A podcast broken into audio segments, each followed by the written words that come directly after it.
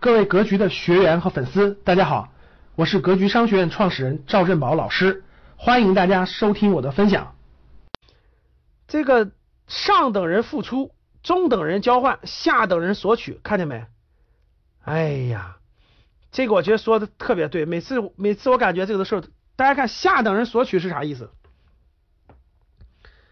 下等人索取就是他的他认为世界所有人都欠他的。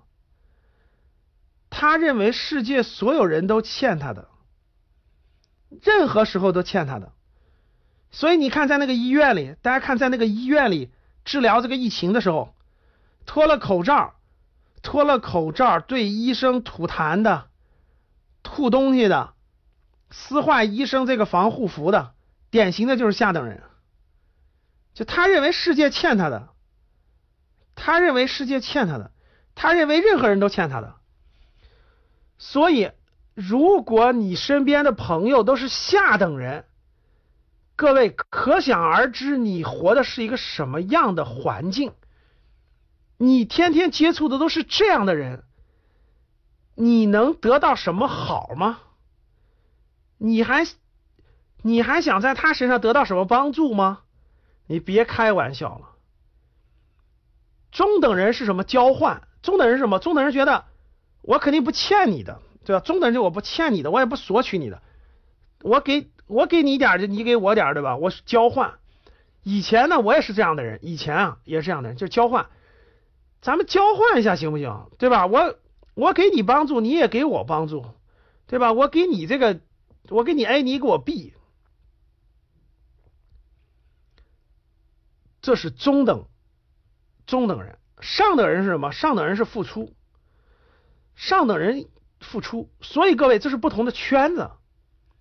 你说，你说那个，你说老师，那我是上等人，我天天付出都被下等人索取了，合适吗？当然不合适了。那是因为你的圈子不对，你身边的朋友不对，你你处错人了，所以你你越付出，别人越索取，最后的结果是榨干你为止，不会对你有半点同情。认同不认同？认同的打一。所以上等人的付出是怎么讲的？上等人的付出是对上等人的圈子里讲的，是对社会大众讲的。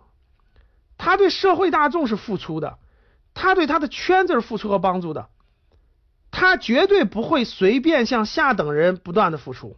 为啥？因为下等人交流交换。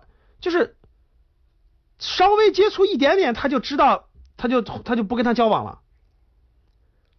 所以教室里各位，你很多人不叫换圈子，就是对身边的人是要做一定的筛选的，对身边的人是要做一定的筛选的，不是谁都可以交往的，不是谁都可以帮助的啊。慢慢到了另一个圈子里，你会发现，你就明白这句话了。